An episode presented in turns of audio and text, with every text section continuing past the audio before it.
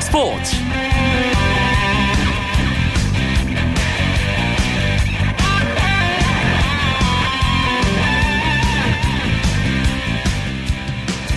안녕하십니까. 금요일 밤 스포츠 스포츠 아나운서 이광용입니다.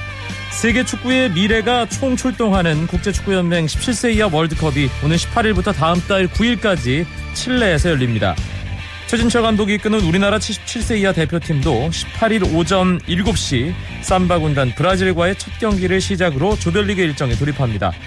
이번 대회에서 우리나라는 브라질뿐만 아니라 축구종가 잉글랜드, 아프리카의 복병 기니와 한 조에 편성됐는데요. 기니가 그나마 해볼 만한 상대로 꼽히지만 어린 연령대에서 더욱 강한 모습을 보이는 아프리카의 축구 특성상 이번 대회 한국의 만만한 조별리그 상대는 한 팀도 없다고 해도 과언은 아닙니다. 그럼에도 불구하고 이번 대표팀이 주목받는 이유는 한국 축구의 희망으로 꼽히는 이승우 선수가 출전을 준비하고 있기 때문인데요. 스페인 프리메라리가 최강 FC 바르셀로나에서도 손꼽히는 유망주인 이승우 선수는 이번 대회를 통해 본격적인 세계 무대 도전을 시작합니다. 첫 관문인 브라질전이 험난하지만 첫 단추만 잘 끼운다면 역대 최고 성적을 거둘 수도 있다는 기대감을 갖게 하는 대목이죠. 17세 이하 월드컵 소식을 비롯한 축구 이야기 잠시 후에 축구 기자들과 함께 재미있게 나눠보겠습니다. 먼저 오늘 들어온 주요 스포츠 소식 정리하면서 금요일 밤 스포츠 스포츠 출발합니다.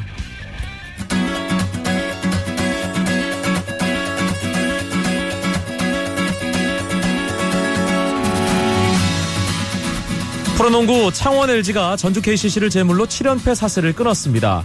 창원 LG는 KCC와의 홈 경기에서 82대 78로 이겼는데요.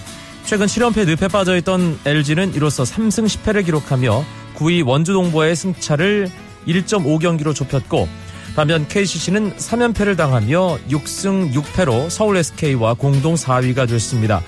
길렌워터가 경기 종료 48.6초 전에 결정적인 슛을 넣는 등 23득점 9개의 리바운드로 승리를 이끌었고 김영환이 15득점, 김종규가 12득점으로 힘을 보탰습니다. 특히 최승욱 선수가 3득점에 6개의 리바운드, 어시스트 5개를 기록했는데요. 4쿼터 승부처에서 결정적인 공격 리바운드 2개를 잡아 승리에 공헌했습니다. 한편 KCC에서는 에밋 혼자 32득점을 하며 분전했지만 최근 3연패 부진에 빠졌습니다. 미국 프로야구 LA 다저스가 2년 연속 내셔널리그 챔피언십 시리즈 문턱 앞에서 좌절했습니다. 다저스는 뉴욕 메츠와 내셔널리그 디비전 시리즈 5차전 홈 경기 가졌는데요. 2대 3으로 패했습니다. 사이 영상 후보인 다저스의 선발 투수 잭 그레인키는 6과 3분의 2이닝 동안 6피안타에 9개의 삼진 3실점으로 패전 투수가 됐고 타선의 저스틴 터너가 4타수 3안타 1타점으로 분전했지만 다저스의 패배를 막을 수는 없었습니다. 선취점을 내준 다저스는 2대1로 승부를 뒤집기도 했지만 번번이 타점 기회를 놓치면서 결국 재역전 당하고 말았습니다. 이로써 시리즈 전적 3승 2패로 챔피언십 시리즈 진출권을 손에 넣은 뉴욕 매치가 18일부터 시카고 컵스와 내셔널리그 챔피언십 시리즈에서 격돌합니다. 발 부위를 다친 손흥민 선수가 17일 열릴 리버풀과의 잉글랜드 프로축구 프리미어리그 9라운드 경기에 결국 나설 수 없게 됐습니다. 토트넘은 오늘 구단 SNS에서 손흥민이 라이언 메이슨, 나빌 벤탈렙, 알렉스 프리차드와 함께 리버풀전에 결장한다고 밝혔습니다. 이런 가운데 손흥민이 내달 중순이나 돼서야 경기에 나설 수 있을 것이라는 가능성까지 제기되고 있는데요. 영국 신문 미러지는 이날 마우리시오 포체티노 감독이 손흥민이 적어도 3주 더 결장할 것이라고 말했다고 보도했습니다. 따라서 지금 상태로는 손흥민이 내달 8일 아스널과의 12라운드 출전은 물론이고 오는 21일과 다음 달 5일 안더레흐트와의 유로파리그 제2조 조별리그 3, 4차전에도 나서지 못할 것이라는 관측까지 나오고 있습니다.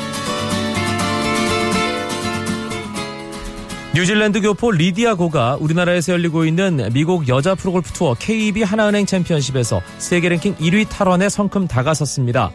세계 랭킹 2위인 리디아 고가 이번 대회에서 우승을 차지하면 박인비를 제치고 1위로 올라서는데요. 리디아 고는 이 대회 2라운드에서 보기 없이 버디 7개를 쓸어 담아 7언더파로 daily best shot을 기록했고 이틀 동안 10언더파 134타를 적어내면서 공동 16위에서 단독 선두로 뛰어올랐습니다. 2라운드에서 5타를 줄인 렉시 톰슨이 중간 합계 9언더파로 리디아고에 한 타 뒤진 2위에 자리했고 전날 코스 레코드를 작성하며 1위에 올랐던 박성현은 두 타를 잃고 공동 3위로 밀렸습니다. 리디아고와 함께 경기한 박인비는 퍼트 난조 속에 타수를 줄이지 못해 중간 합계 3언더파 공동 25위에 머물렀습니다. 제96회 전국체전에서 남자 유도 세대교체의 주역인 안창림과 안바울이 나란히 금메달을 목에 걸었습니다. 안창림은 강원도 철원체육관에서 열린 대학부 73kg급 결승전에서 전지원의 한판승을 거두고 시상대 정상에 섰고 안바울도 남자 대학부 66kg급 결승전에서 김다솜을 한 판으로 꺾고 자신의 세 번째 전국체전 금메달을 따냈습니다. 한편 한국 유도의 간판 김재범 선수가 후배에게 전국 재패의 길을 터주기 위해 체급을 올려 전국체전에 나섭니다. 김재범은 남자 유도 무제한급에 출전하는데요. 2012년 대구 대회에서는 90kg급에 2013년 인천, 지난해 제주 대회에는 연달아 81kg급에 나섰던 김재범 선수는 이번에 전국체전 재패의 길을 후배들에게 내주기 위해 처음으로 무제한급에 도전하게 됐습니다.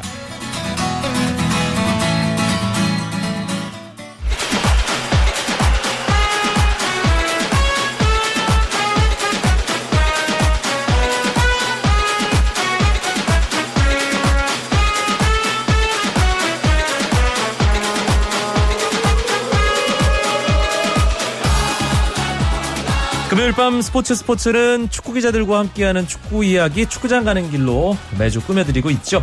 오늘도 재밌는 이야기 많이 준비했습니다. 이야기 손님 두 분 먼저 소개해드립니다.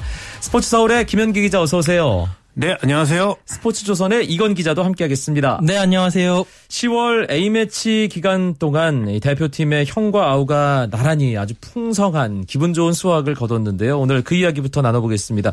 축구대표팀 슈틸리케호 쿠웨이트와의 러시아 월드컵 아시아 지역 2차 예선 1대0 승리 거두고 이번 주 화요일 자메이카와의 평가전까지 2연승을 거뒀습니다. 김현기 기자. 네, 서울 월드컵 경기장에서 홈에서 평가전을 치렀는데 3대 0으로 완승했습니다. 전반에는 지동원 선수가 골을 넣고 후반에는 기성용 선수와 황의조 선수가 어, 추가골과 쐐기골을 넣으면서 그야말로 뭐 자축하는 슈틸리케 감독의 부임 1주년을 자축하는 그런 경기가 됐습니다. 화요일 자메이카전 뭐 국내에서 치러진 친선 경기 완승을 거뒀는데 이건 기자는 이 경기 어떻게 보셨어요? 어, 정말 뭐라고 해야 될까요? 저희가 경기가 끝나고 난 이후에 이제 기자들끼리 얘기를 하는데 이례적으로 현장에서 보는데 편안하고 그리고 또 즐겁게 본 경기다. 네. 라는 얘기를 했습니다. 그러니까 적절한 시간에 선제골이 나왔고 또 정말 적절할 때 추가골이 나오고 쐐기골까지 나오면서 어떻게 보면 저희도 기사도 쓰기도 좋고 또 모든 이 흐름이라든지 이런 게 편안하게 별로 무리가 없이 흘러간 90분이었다라고 볼 수가 있고요. 특히 이제 첫 골을 넣고 두 번째 골을 이제 PK를 유도해내고 또 마지막 골까지 이렇게 간접적으로 그렇게 기여한 지동원 선수의 활약이 아, 상당히 멋졌고 첫 골이 아마 제가 알기로는 A매치 그냥 뭐 1,502일 만의 골이었다라고. 2011년에 넣고 네네. 4년 그냥 정도 4년이니까 1,502일 예. 정도 되더라고요. 아. 그만큼 어, 정말 인상 깊은 경기였다 라고 봤습니다. 지동원 선수가 2011년 카타르 아시안컵에서 이제 박주영 선수의 공백을 잘 메우면서 그야말로 벌떡 일어나지 않았습니까? 그리고 뭐 유럽에도 나가고 기대를 참 많이 모았는데 대표팀에서는 그동안 정말 재미를 못 보다가 이번에 지동원이 돌아왔다. 아, 이렇게 골로 얘기를 했습니다. 김현기 기자. 네, 그동안 지동원 선수 살리려고 많은 감독들이 노력했습니다. 뭐 최강희 감독도 뽑았었고 홍명보 감독도 월드컵에 데려갔었죠. 슈틸리케 감독도 예전에 3월에 한번 뽑았었는데 그때는 좀 시원치 않았는데 이번에 드디어 세 골에 모두 관여했죠. 첫 골 전반 35분 첫 골은 이제 헤딩골로 연결을 했고 두 번째 골 기성용 선수의 페널티킥을 만들어낸 선수가 지동원 선수였죠. 그리고 세 번째 황희조 선수의 골도 지동원 선수가 페널티적 왼쪽에서 슛한 것을 자메이카 골키퍼가 쳐내자 그걸 바로 잡아서 황희조 선수가 넣은 그런 정말 만점 활약이었는데 정말 지동원 선수가 최근에 많이 안 풀렸죠. 2011년 9월 레바논전에서 두 골 넣고 A매치 4년간 골이 없었고 소속팀에서도 작년 1월에 골 넣은 게 마지막이었습니다. 그러니까 아, 거의 오래됐네요. 1년 9개월 동안 이제 골을 못 넣고 심지어 최근에는 자책골까지 넣었었죠. 그렇죠. 소속팀 경기에서 예. 아주 안 풀렸는데 이번에 공식적으로는 뭐 정정이 되긴 했습니다만 네. 그렇죠. 선수 발목에 네, 들어간 게 네, 맞으니까요. 네, 네. 예. 거의 너무 좀 징크스가 아니냐, 불어난 거 아니냐 그런 얘기 나왔는데 이번에 그런 거를 다 떨치면서 주인공이 됐습니다. 음, 지동원 선수 경기 후에 믹스존에서 이제 기자들 만날 기회가 있었을 거 아니에요. 네. 지동원 선수 쪽으로 다들 몰려갔겠습니다. 네, 아무래도 모든 기자들이 지동원 선수에게 가서 축하한다. 좀 기분이 좋지 않느냐라고 물었는데 지동원 선수가 평소에도 상당히 좀 애늙은이 같은, 그러니까 신중하고 정말 실언을 하지 않은 선수거든요. 네. 딱 하자마자 아 하나도 안 좋아요. 그러면서 이제부터 잘해야 된다라고 아. 그렇게 앞으로의 선전을 다짐을 하면서 역시 정신적으로 상당히 성숙하고 진중한 선수구나라는 것을 느낄 수가 있었습니다. 그런데 지동원 선수가 좋은 모습 보일 때는 보면 뭔가 주축 선수가 빠져 있는 상황이 많은 것 같습니다. 2011년 아시안컵 때도 그랬고 이번에도 손흥민 선수, 이청용 선수 공백이 있었는데 뭐 징크스 아닌 징크스 만들면 안 되겠고요. 아, 그런데 대표팀 공격 자원을 좀 풀을 넓히는데 하나의 또 좋은 어, 상징 징조가 될 것 같은데요, 김현기 기자. 네, 그렇습니다. 사실 쿠웨이트전 때 우리가 1대 0으로 이겼고 구자철 선수가 맹활약하기는 했습니다. 하지만 이제 그때 구자철 선수를 보면은 왼쪽 날개로 나섰지만 뭐 거의 프리롤이었거든요. 공격에 손흥민 이청용 선수 이청용 선수가 빠지면서 그리고 그때 남태희 선수가 약간 아쉬웠고 그래서 저도 경기를 보고 나서는 물론 이제 구자철 선수가 잘했지만 뭐 손흥민 선수의 그런 번뜩이는 그런 해결사의 능력 그리고 이청용 선수의 그 상대 수비를 회집는 그런 재간둥이 같은 능력이 좀 아쉽다고 느껴졌는데 이번에 지동원 선수가 왼쪽 날개로 아주 잘해줬죠. 네. 그래서 지동원 선수 뭐 왼쪽도 쓰고 오른쪽도 쓰고 이선도 쓰고 뭐 스트라이커도 설 수 있는 그런 만능 멀티 공격수니까 어, 지동원 선수의 부활도 이제 슈틸리케호의 공격을 더 어, 공격력을 배가하는데 큰 도움이 될 것 같습니다. 지동원 선수 활약도 의미가 있었지만 참 슈틸리케오는 신기한 것이 들어가는 선수가 다 잘해요. 네, 그렇죠. 뭐 예. 많은 선수들이 이제 A매치 데뷔전을 해서 데뷔골을 넣은 선수도 있고 예. 이번 경기 같은 경우에도 황의조 선수가 그 아마 A매치 세 번째 A매치였고 첫 번째 선발 출전이었거든요. 근데 골을 넣어서 그런 뭐 기분 좋은 뭐 징크스는 나쁜 네. 쪽에 쓰는 말이지만 기분 좋은 그런 것들을 이어가게 됐고 특히나 이제 그 최근의 그런 모습을 통해서 A 대표팀의 슈틸리케오의 전체적인 경쟁 체제가 구축이 됐다라는 음. 것이 팀이 계속 상승세로 가는 하나의 원동력과 하나의 이유가 아닌가 싶습니다. 그러니까 어떤 선수가 오더라도 나는 이제 뭐 예를 들어서 유럽파가 있다고 하더라도 내가 잘하면 경기에 뛸 수 있다라는 그런 자신감, 그런 뭐 그런 것들을 가질 수가 있게 됐죠. 그래도 이제 너무 칭찬만 하면 우리가 또 안 되지 않습니까? 1년 동안 아주 잘하긴 네. 했습니다만 아, 좀 보완해야 될 점이랄지 지적할 만한 부분이 있다면 우리 아, 독설 아끼지 않는 김현기 기자가 좀 얘기해 주시죠. 네. 보완해야 될 점 있습니다. 오른쪽이 부족합니다. 아, 첫 번째 오른쪽 풀백이 없습니다. 사실은 요즘 대표팀 경기 보면 차두리 선수 생각이 간절합니다. 네. 왜 은퇴를 했는지 대표팀에서 뭐 그런 생각이 나는데 지금 장현수 선수가 중앙 수비수인데 오른쪽으로 이동을 해서 뛰고 있잖아요. 아무래도 슈틸리케 감독이 원하는 공격적인 플레이, 이 윙백의 공격적인 플레이를 생각한다면 장현수 선수는 결국은 중앙 수비수로 돌아가는 게 맞습니다. 네. 그 외에 뭐 임창우, 김창수 선수가 했지만 아직은 이제 성에 안 차기 때문에 결국 오른쪽 풀백을 찾아야 되는 게 이제 어 급선무가 되고 크게 보면은 오른쪽 어 날개 자원도 이청용 선수 잘해주고 있지만 조금 뭐 전 전성기에 비해서는 음, 그만큼은 아닌 게 사실이고 이재성 선수도 아직은 어리다 보니까는 음, 체력적이 체력적으로 떨어지거나 공격적으로 약간 부족한 게 있거든요. 왼쪽 라인 우리 위에 손흥민, 지동원 있고 밑에 박조, 김준수 있고 아주 좋은데 네. 오른쪽 라인은 약간 더 보강을 해야 되지 않을까 생각하고 있습니다. 음, 그리고 슈틸리케 감독이 좋은 결과를 얻긴 했습니다만 네. 그 상대들이 너무 약했던 게 아닌가. 세계 뭐 최정상 top, top class 팀은 한 팀도 없었다. 그런 부분에 대한 지적도 나오고 있죠. 그렇습니다. 이제 슈틸리케 감독이 작년 10월에 이제 부임하고 난 이후에 어 16승 3무 3패를 했거든요. 2015년 같은 경우에는 18번을 해서 14승 3무 1패를 했는데 이때까지 그 대상들 중에서 상대들 중에서 지금 현재 FIFA 랭킹으로 봤을 때 우리보다 위에 있는 팀은 두 팀밖에 없고 네. 대부분 아래쪽에 있는 팀들입니다. 근데 이제 어쩔 수가 없는 게 지금 뭐 유럽이라든지 유럽은 유로 2016 예선이 한창 진행 중이고 또 우리가 이제 시간이 또 없지 않습니까? 그 아- 월드컵 아시아 지역 2차 예선을 하고 있고 그렇기 때문에 유럽의 강팀과 만나 만날 수 있는 기회 자체가 물리적으로 없다라는 아쉬움이 있긴 있습니다만 어, 이제 그, 이렇게 보면서 좋은 모습 보여줬기 때문에 슈틸리케 감독도 좀 더 강팀과 만나고 싶다라고 자메이카전이 끝나고 난 다음에 이야기를 했었거든요. 그만큼 자기도 이제 이 팀이 궁금한 거죠. 좀 더 경쟁력 있는 팀과 붙었을 때 어떤 모습을 보일 것인가. 그리고 또 그게 한 번 더 자신이 있다라는 모습을 이게 다르게 말한 그런 모습이거든요. 그렇기 때문에 어, 일단은 내년까지도 3월 달에도 계속 아시아 예선이 있기 때문에 안 될 것 같고 내년 6월 정도에 이제 유로 2016이 시작할 직전에 그때 어떻게 좀 나올 것 같습니다. 그때쯤 대한축구협회도 유럽에 있는 강팀들을 한번 모색을 해 보겠다라고 얘기를 하고 있으니까 음. 그때 제 개인적인 바람은 유럽에 가서 유럽의 강팀들과 정말 진검승부를 한번 해보는 것이 어떨까 네. 뭐 그런 바람이 있습니다. 뭐, 뭐 가능한지 확인을 해봐야 알겠습니다만 유로 이제 프랑스에서 치러지는 유로 2016 본선 앞두고 뭐 평가전 뭐 상대로 우리가 나선다든지 혹은 어, 유로 2016에 나서지 못하는 나라들 중에 강한 나라 네덜란드 네덜란드 이름이 구체적으로 나오고는 있습니다만. 예 네.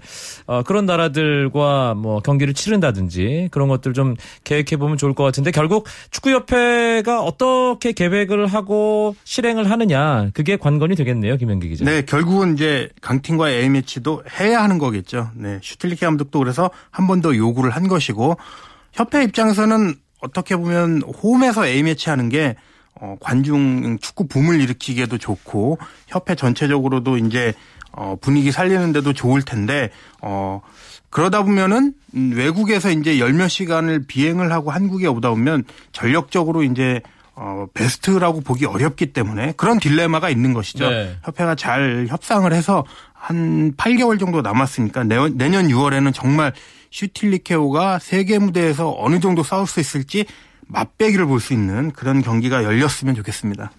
A 대표팀이 지난주 그리고 이번 주 어, 아시아 지역 2차 예선, 월드컵 예선 그리고 평가전 치르는 동안 동생들이죠. 신태용 감독이 이끄는 올림픽 대표팀도 호주와 평가전 두 차례 가졌습니다.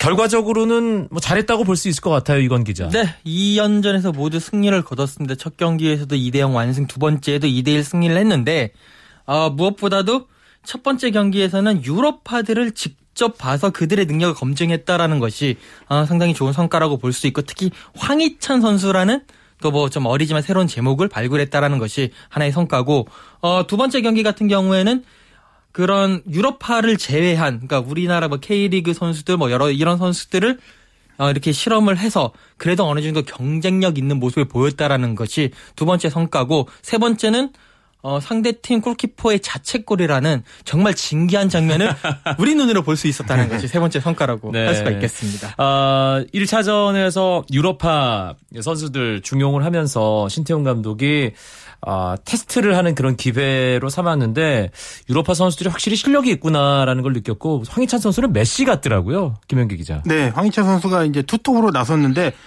정말 드리블하고 라인 치고 들어가는 거 그리고 뒤로 패스해 주는 거 상대를 위협해 주는 거 그런 측면에서 우리 신태용호가 아주 보물을 얻었다 이렇게 보고 있고 제가 봤을 때는 정말 이 정도 실력이면 내년 1월 카타르 23세 이하 아시아 선수권 이제 올림픽 체중 예선이죠. 그때도 주전으로 뛸 것 같은데 물론 이제 골 결정력을 좀 더 보완해야 되겠지만 정말 보석 같은 선수를 발굴 발굴했다고 보고 여기에 이제 다른 선수들까지 어우러져서 신태용 감독도 그 얘기를 했습니다.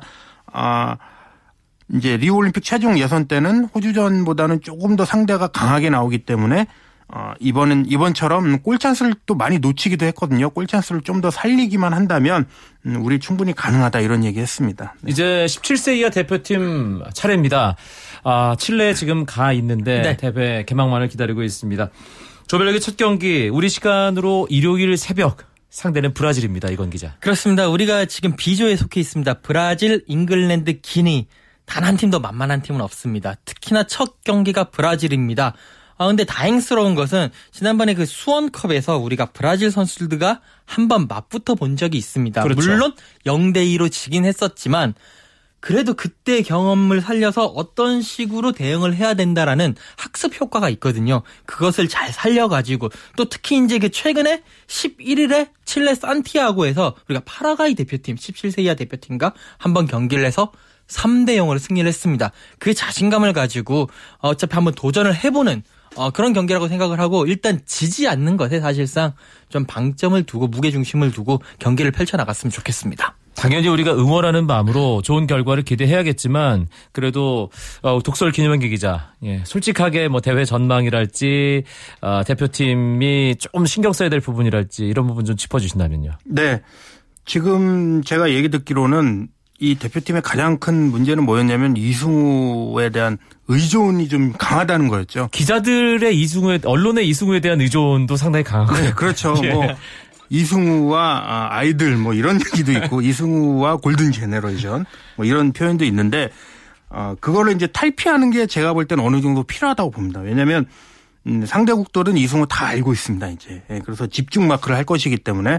그런데 다행히도 미국과의 두 차례 원정 경기, 그 다음 파라과이와의 마지막 평가전을 하면서 이승우 선수는 골을 못 넣었지만 이제 수원 유스에서 있는 유주환 선수가 공격수로 나서서 어, 정말 잘해주고 있다고 해요. 그래서 제가 듣기로는 이승우 선수도 그게 이제 마음이 편하고 다른 선수들도 어, 승우한테 꼭 기대지 않아도 되니까 그게 또 편하고 뭐 그런 얘기를 하고 있습니다. 네. 그런 측면으로 봤을 때는 긍정적이고 일단 저는 16강이 가는 게 중요한데 16강 정도는 음, 갈수 있지 않을까 이렇게 보고 그 다음은 이제 다음에 생각해야 될 것 같습니다. 알겠습니다. 아, 쉽지 않은 상대들이지만 우리 17세 이하 대표팀 어, 최선을 다해서 또 후회 없는 멋진 경기 보여주길 바랍니다. 금요일 밤 스포츠 스포츠 축구 이야기 나누고 있습니다. 스포츠 서울의 김현기 기자, 스포츠조선 이건 기자와 함께하고 있습니다.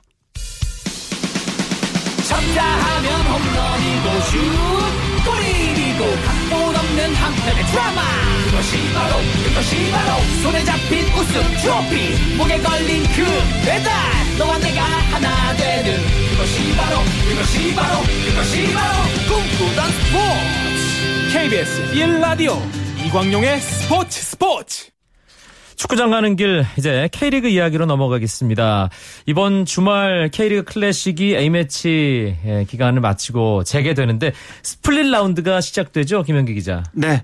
내일부터 어, 전북, 수원, 포항, 성남, 서울, 제주는 그룹 A에서 우승과 아시아 축구연맹 챔피언스리그 티켓을 다투고 다투게 되고 인천, 전남, 울산, 광주, 부산, 대전은 그룹 B 하위 리그에서 강등을 다투게 됩니다. 스플릿 라운드 앞두고 미디어데이 그룹 A 감독들 6명 모여서 가졌는데요. 재밌는 얘기들이 많이 나왔다면서요. 아, 일단 기본적으로 가장 그 주제가 되는 것은 결국 우승에 대한 얘기 그리고 영 플레이어 상에 대한 얘기를 했었는데 거의 뭐 여섯 명의 감독 뭐 최강희 감독을 제외하고는 거의 다 전북이 우승 1순위다. 우승 후보다라는 것을 인정을 했거든요. 뭐 워낙 1위 전북과 2위 수원의 승점 차가 8점이기 때문에 5경기에서 8점은 쉽지 않은 거기 네. 때문에 전북이 거의 뭐 6, 7분 응선 넘었다라고 다 인정을 했고 재밌었던 게 영플레이어 상입니다. 이제 23세 이하 선수들을 대상으로 하는 건데 감독들이 자기네 팀 소속 선수들을 엄청나게 상당히 홍보를 하더라고요. 뭐 성남의 김학봉 감독은 황의조, 그다음에 또 수원의 서정원 감독은 권창훈 선수 홍보를 했고, 근데 또 서울의 최용수 감독은 갑자기 뜬금없이 차두리 선수를 얘기를 하면서 약간 웃음을 줬었고, 네. 제일 이제 재밌었던 거는 최강희 감독이었습니다. 최강희 감독이 이재성을 홍보를 하면서 실력뿐만 아니라 이재성이 가장 동안이다. 권창훈 선수와 황인조 선수는 노안이다. 그렇기 때문에 영 플레이어가 돼야 된다라는 그런 소소한 웃음도 있었습니다. 황희조 선수는 이재성 선수와 동갑이라 그나마 괜찮은데 권창훈 선수는 두 살 어리거든요. 그러, 그렇죠. 네. 권창훈 선수 어, 마음이 좀 상하지 않았을까 그런 생각이 드는데 사실 뭐 전북은 뭐 우승 6, 7분 응선 넘었다고 이건 기자가 얘기를 해줬습니다. 결국 그룹 A의 가장 중요한 부분은 아시아 챔피언스리그 출전권이 걸린 3위 자리를 누가 차지하느냐, 3위 안에 누가 들어가느냐 그 부분이겠죠, 김현기 기자. 네. 1위와 2위는 ACL 본선에 직행하고 3위는 음, 예선을 거쳐서 올라가는데 어쨌든 3위도 다른 나라보다는 K리가 우위에 있으니까 3위도 이제 본선에 올라간다고 보면 음, 세 자리가 되겠죠. 전북이 하나 갖고 갈 것으로 다들 내다보고 있고 수원도 거의 올라가지 않겠는가. 마지막 한 자리를 놓고 각 팀 감독들이 예상을 했는데 어, 포항이 좀 많은 표를 받았지만 서울과 성남 음, 감독 음, 최용수 감독과 김학범 감독도 우리를 뺄 수는 없다. 이렇게 각오를 다졌습니다. 스플릿 라운드 그룹 A 경기 토요일 일요일에 이제 세 경기 치러지는데 가장 관심 가는 매치업이라면 어떤 걸까요, 이건 기자? 저는 개인적으로는 물론 이제 전북 포항도 재밌을 것 같습니다만 개인적으로는 이제 일요일 오후 4시에 탄천 운동장에서 펼쳐지는 성남과 서울의 경기가 상당히 재밌을 것 같습니다.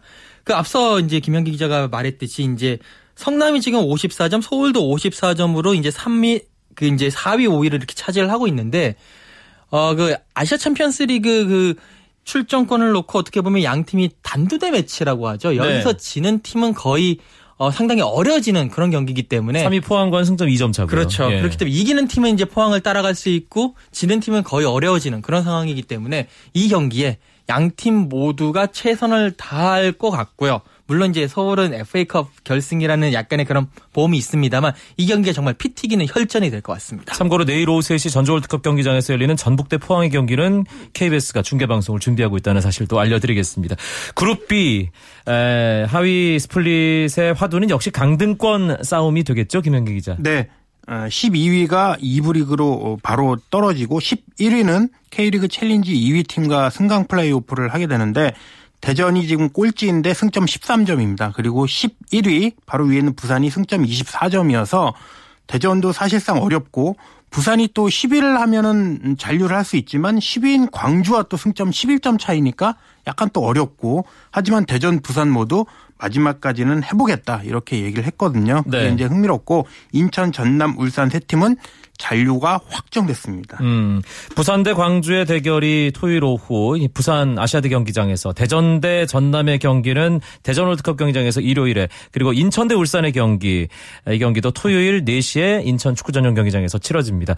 아, 물론 순위 경쟁 팀별로 위쪽이나 아래쪽이나 아, 순위 경쟁도 중요한 부분이겠지만 이번 2015 K리그 클래식 개인 타이틀 경쟁 상당히 뜨겁게 진행되고 있습니다. 이건 기자. 그렇습니다. 특히 득점왕 부분이 상당히 재밌는데 어, 서울의 아드리아노 선수, 울산의 김신욱 선수가 지금 14골로 이제 1위를 다투고 있고 그 바로 밑에 전북의 이동국 선수 그리고 성남의 황의조 선수가 또 13골로 따라가고 있습니다. 한 골 차기 때문에 어, 마지막 다섯 경기에서 언제든지 뒤집힐 수가 있고 특히 이동국 선수 같은 경우에는 예년과 다르게 지금도 부상 그러니까 다치지 않고 계속 경기를 하고 있거든요. 네. 그렇기 때문에 상당히 큰 강력한 다크호스가 아닌가 싶습니다.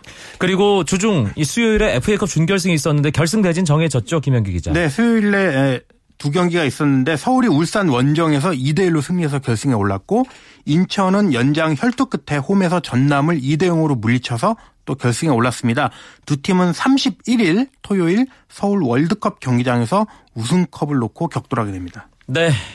인천과 서울, 서울과 인천 경인 더비로 FA컵 결승전이 만들어졌다는 소식까지 오늘 축구장 가는 길에서 전해드렸습니다. 스포츠 서울의 김현기 기자, 스포츠조선 이건 기자 두 분 고맙습니다. 고맙습니다. 감사합니다.